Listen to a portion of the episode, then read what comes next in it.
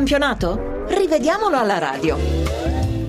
Buon pomeriggio, buon pomeriggio dalla sede RAI di Milano per la nostra Moviola alla radio realizzata in collaborazione con Luca Gattuso e Lorenzo Baletti in redazione e con la collaborazione di Claudio Rancati che sta lavorando alla console. Partiamo dal posticipo di ieri sera, Inter Genoa 1-0. Che testata tra Medelle e Melo al dodicesimo, fronte del primo contro la tempia del secondo. Se il cileno se la cava con un bernoccolo, il brasiliano stringe i denti fino all'intervallo, poi lascia il posto a Brozovic e passa la notte in ospedale per gli accertamenti che diagnosticano un leggero trauma cranico.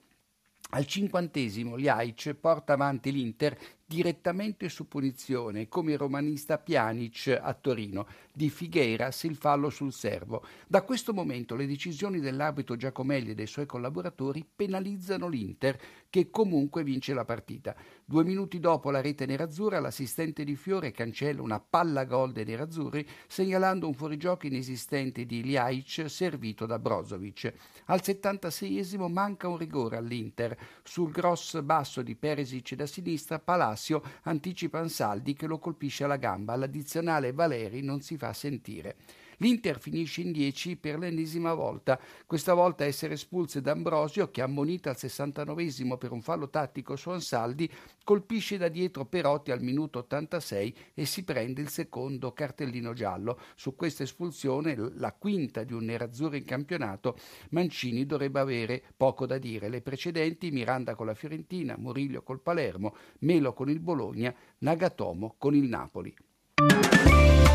Andiamo a Bologna dove la squadra di Donadoni ha battuto il Napoli per 3 a 2. In avvio Koulibaly sgambetta Munier poco fuori area, ok la punizione, manca però la sacrosanta ammonizione al difensore napoletano. Destro porta in vantaggio il Bologna al quattordicesimo sfruttando un lancio di Diavarà e resistendo al ritorno di Albiol dopo 40 metri di corsa, ma attenzione, l'attaccante parte in fuorigioco con il piede destro oltre Albiol, ultimo difensore del Napoli. Napoli. L'assistente di Liberatore in ritardo di un metro non alza la bandierina, ma si tratta di una chiamata difficile con il pallone che arriva dalla metà campo dei rossoblù. Al 35esimo Caicon colpisce il palo dopo la doppia deviazione di Oikonomu e Mirante. Importante quella di Oikonomu che rende pericoloso un tiro senza pretese.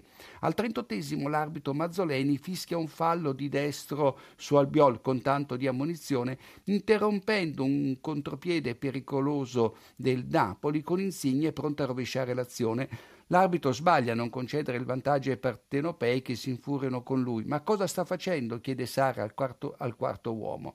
Al quarto d'ora della ripresa arriva il terzo gol bolognese a firma di destro che riceve il pallone da Amsic dopo un rimpallo in fila Reina.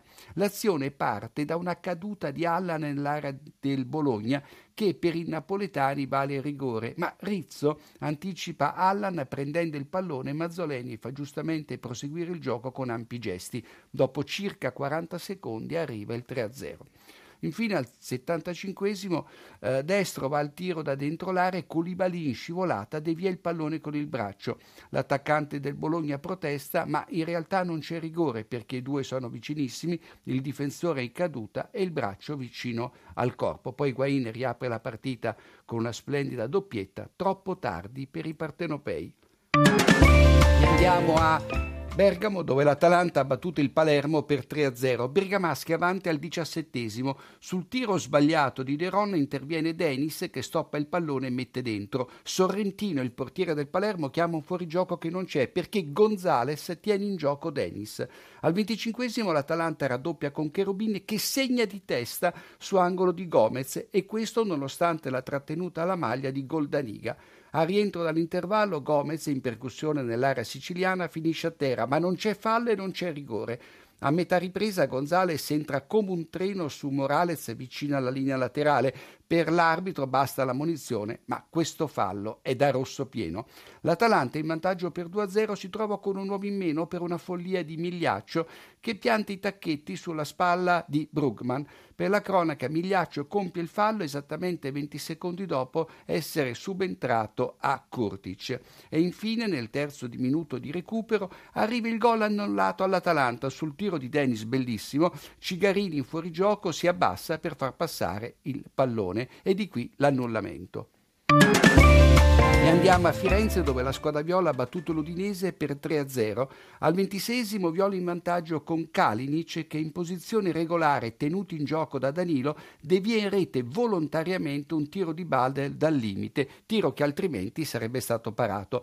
E quindi per noi gol a Kalinic. Gli amici della Panini che lavorano per la Lega segnano la rete a Badel, non siamo per niente d'accordo. Giuste poi la munizione a Gonzalo Rodriguez e Turra per falli ai danni rispettivamente di Terò e Borca Valero. Al quarantesimo Kalinic ancora in posizione regolare alza sopra la traversa un cross di Alonso a due passi dalla porta. L'attaccante croato sempre protagonista. Al sessantunesimo costringe Badu a stenderlo al centro dell'area friulana. Rigore netto, giallo per il giocatore friulano, implacabile Ilicic dal dischetto.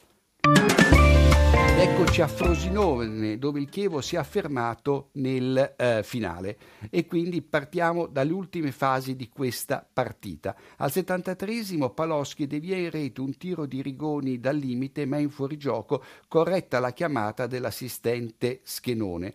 A un minuto dal novantesimo il Chievo conquista la vittoria su rigore battuto da Paloschi, punito un fallo di Diachite ai danni di Meggiorini. L'arbitro Rocchi coadiuvato dall'addizionale Doveri, non punisce la lieve trattenuta che avviene a fuori area, ma la cintura con tanto di spinta che eh, si verifica proprio sulla linea dell'area. È in questo momento, infatti, che si concretizza il fallo e quindi il rigore c'è tutto. La squadra di Marana chiude in 10 perché al 91esimo arriva l'espulsione di Pepe che si becca due gialli in pochi secondi, prima per un fallo su Guccer e poi per una manata in faccia a Rosi.